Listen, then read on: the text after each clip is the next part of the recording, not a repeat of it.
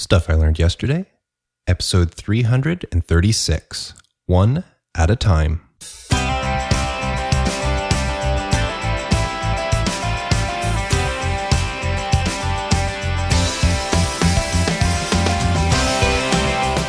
Welcome to Stuff I Learned Yesterday. My name is Mark Des Cotes. I make one heck of an omelet, and I believe if you aren't learning, you aren't living. In today's episode of Stuff I Learned Yesterday, I talk about getting things done by doing them one at a time. Well, hello everyone. You know what? I've done it again.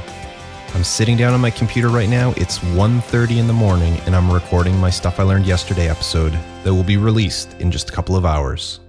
Now I can't say I was forgetting about it this time. I knew I had to do it.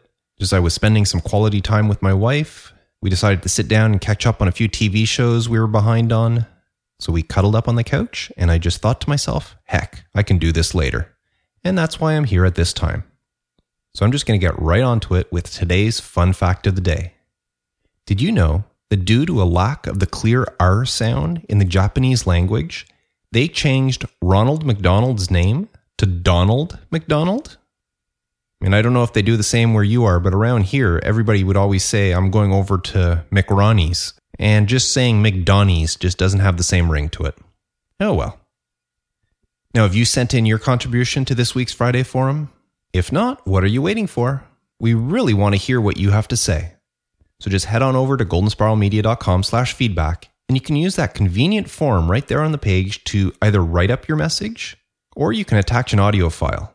You can also use the SpeakPipe widget right there on the page and record something using your device's microphone and of course, you can always call our voice feedback line at 304 837 2278. We're waiting for it. So here's what I learned yesterday. I was listening to a podcast the other day, and the host mentioned that his son had recently started kindergarten. On that first day of school, after they ate breakfast, the father told his son to go get dressed while he prepared the boys' snacks for the day. When the father went to get his son a few minutes later, the boy hadn't dressed yet Instead, he was going through his new school bag, making sure he had everything he needed. The father told him to hurry up or they'd be late for his first day of school. All excited, the boy grabbed two socks and tried to put them both on at the same time. Of course, this didn't get him anywhere, and after a few seconds of watching the boy struggle, the dad asked him, How do you normally put your socks on? To which the boy replied, One at a time. The dad nodded, and the boy quickly dropped one sock, put the other one on his foot, then picked up the discarded one and slipped it on his other foot. He then proceeded to finish dressing and off they went to school. I thought this was a very amusing story when I heard it, but it got me thinking. The boy got the idea somehow that he can get dressed faster if he put both socks on at the same time. But in effect, it slowed him down. And that's an analogy that can describe so many things we do in life. We live in a world where multitasking is expected of us. We do it at work, we do it at home, we do it at play. But is multitasking really the most efficient behavior? Yes, sometimes it is, but there are times when doing things one at a time is much more efficient. Here's an example. Say you're at work and your boss assigns you a task of stuffing 500 envelopes for an upcoming event your company is hosting. Your company really wants to impress the attendees so each envelope will contain a folded letter explaining the event, a card with a printed map to the event's location, a fancy booklet with the evening's itinerary, entertainment, and menu. And because your boss wants to go all out, this fancy booklet will consist of three sheets of paper folded in half with two holes punched through the spine. And the three sheets are to be held together by a nice piece of ribbon. Once stuffed, each envelope needs to have an address label affixed to it. So your boss tells you he wants you to handle this task and that the envelopes have to go out in the mail today. So you walk into the room and you see a pile of envelopes, a stack of address labels, a pile of letters that need to be folded, all the map cards, and the various pieces of the booklet that all need to be assembled. And you think to yourself, what's the best way to handle this? Now you have a couple of options. For one, you could decide to do a production line and fold all 500 letters first and get them out of the way. Then fold each of the three sheets of paper that make up the booklet and be done with that part. Once folded, you could then collate them all, then punch the holes in the whole lot. Then you could cut 500 pieces of ribbon to the right length, and then bind all 500 booklets with the ribbon, tying a nice bow in each one. With the booklets now done, you could then take the envelopes one at a time and stuff in all the letters. Then you can go back and stuff in all the map cards. And finally, you can stuff in all the booklets. With that done, you can then seal all the envelopes and finally affix an address label to each one, and you're done. All 500 envelopes are ready to be mailed. Sounds like a daunting task. The other option is to fold one letter, put it in the envelope along with a map card, then gather the three sheets of paper for the booklet, fold them, collate them, punch the two holes, cut yourself a piece of ribbon, run it through the holes to bind the booklet with a nice bow, and then put it in the envelope. Finally, you would seal the envelope and affix an address label to it. There you go. You have one envelope ready. 499 to go. So, which of these methods sounds like the most efficient way to go about it? I don't know what you thought, but most people would actually choose the first, thinking it's faster to form a production line and fold all the letters first, and so on. But in fact, the second method is the fastest, and it's been proven. Don't believe me? Search for One Piece Flow on YouTube, and you'll find plenty of examples of why doing things one at a time is faster and more efficient. What it comes down to, in my example, is how many times you need to touch each piece. In my first option, you folded all the letters and then put them down. Later, you needed to pick up those letters again in order to put them in the envelope, which added time. In the second option, you picked up the letter, folded it, and put it in the envelope. You only had to handle the letter once, so it was more proficient. The added benefit of the second option is if by chance your letter doesn't fit in the envelope, you discover the problem right away. Imagine if you had folded all 500 letters only to find out they didn't fit. Using the second option, you can easily adjust your folding so that they can fit in the envelopes. So now you're saying, well, okay, Mark, that's all well and good, but how often do I have to stuff envelopes?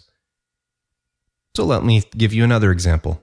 Think of it in this way you're at work, and your boss, who knows you're a really hard worker, assigns you three projects to do. Let's say the projects are compiling efficiency reports for each of your company's three branches. Now, each report is made up of four parts the front office, manufacturing, packaging, and finally, distribution. And you know from experience, because you've done this before, that each part takes roughly two hours to complete. So you can start off by first compiling the front office report for branch A. You complete it after two hours and feel like you're on a roll working on front office stuff, so you decide to do the report for branch B. Two hours later, you do the front office report for branch C and all the front office report sections are done. Now, you're a really dedicated worker and you don't take any breaks. So you move right along and start the manufacturing report for branch A. At the end of your eight hour shift, your boss comes by to see how you're doing, and you tell him you have more than a quarter of the job done, and then you go home. On day two, you work on the manufacturing section for branches B and C, and then do the packaging reports for branches A and B. Again, at the end of the day, your boss asks you how you're doing, and you tell him you're two thirds of the way done. On day three, you complete the packaging reports for branch C and do all three distribution reports. At the end of day three, you bring all three reports to your boss and he thanks you for your hard work. That was option A. Now let's look at option B. On day one, you hunker down and concentrate on branch A, working on all four sections, one after the other, at the end of the day, your boss checks in on you and you hand him a completed report on branch A. You do the same on day two for branch B and finish with branch C on day three, handing your reports in at the end of each day. Yes, at the end of the entire project, all three reports are completed and turned in, regardless of which method you choose, A or B. But chances are your boss will be much more impressed with your work if you used option 2 and did each report one at a time. For one thing, completing the tasks in that manner makes you look competent. You finish something every day, as opposed to telling your boss that you were only a quarter or a third or two thirds of the way done. Plus, this way, your boss can go through the first report while you're still working on the second and third. This way, he doesn't feel like he's waiting as much. And if he noticed something wrong with the efficiency of branch A, he can act sooner to fix the issue than if you had given him all three reports on the third day. And that could add up to cost savings for the company. All this to say that when given a choice, you should try to work on one task through to the end before moving on to the next one. Here's what I learned. I mentioned a couple of episodes ago when I talked about SMART goals that I'm starting a graphic design podcast at the end of the month to go along with my blog. By the way, shameless plug here if you know any graphic or web designers, please tell them to visit resourcefuldesigner.com slash podcast launch to be notified when I launch the podcast. Now, there are a lot of different steps involved when starting a new podcast. I needed to secure hosting for it. I needed to create the podcast artwork. And believe me, just because I'm a graphic designer doesn't mean that part was easy. I readily admit that I'm my own worst critic and I'm never satisfied with anything I designed for myself. Besides that, I needed to pick music for my podcast intro and come up with several topics for my first few episodes. I made a list of all the things I needed to do, and with a launch deadline approaching, I got to work on that list. And just like I talked about a few minutes ago, I worked on each task one at a time. I first signed up for the hosting for the podcast so that I could scratch that off my list right away.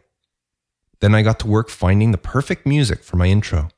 Now, while doing this, I had ideas going through my head for my podcast artwork, but I didn't want to start on that until I settled on the music. It was tough. I was getting excited, just like I do whenever I work on something like this, and I wanted to do everything all at once. But I know that if I do, nothing will get done, or, yes, it will, but more slowly, and I won't have any way to measure my progress. So, I listened to dozens of possible music clips before narrowing it down to a few. I sent them to a couple of friends to get their opinions before finally settling on the one I'll use for my podcast and scratching that off my list of things to do. Only then did I start on my artwork. Slowly, my list is getting smaller and smaller, which makes me feel better about the approaching deadline I've set for myself. As launch day draws nearer, I can look at my list and tell myself with confidence that I'm going to be ready. Working on each task one at a time has allowed me that peace of mind. I take the same approach with my business. I only work on a fixed number of client projects at any given time and never more than two websites at a time. If someone comes to me with a new project, I inform them right away at the start where they sit in my workload and when they can expect me to start work on their job. This allows me to focus my attention on my few current jobs instead of dividing it amongst many. I've been doing this for the past 10 years and it's always worked for me. So, whether you're stuffing envelopes or compiling reports for your boss at work, or maybe it's learning an instrument or taking up a new hobby, whatever you do, remember that it's much more efficient if you do it one at a time. I'm Mark Des Cotes, and this has been Stuff I Learned Yesterday.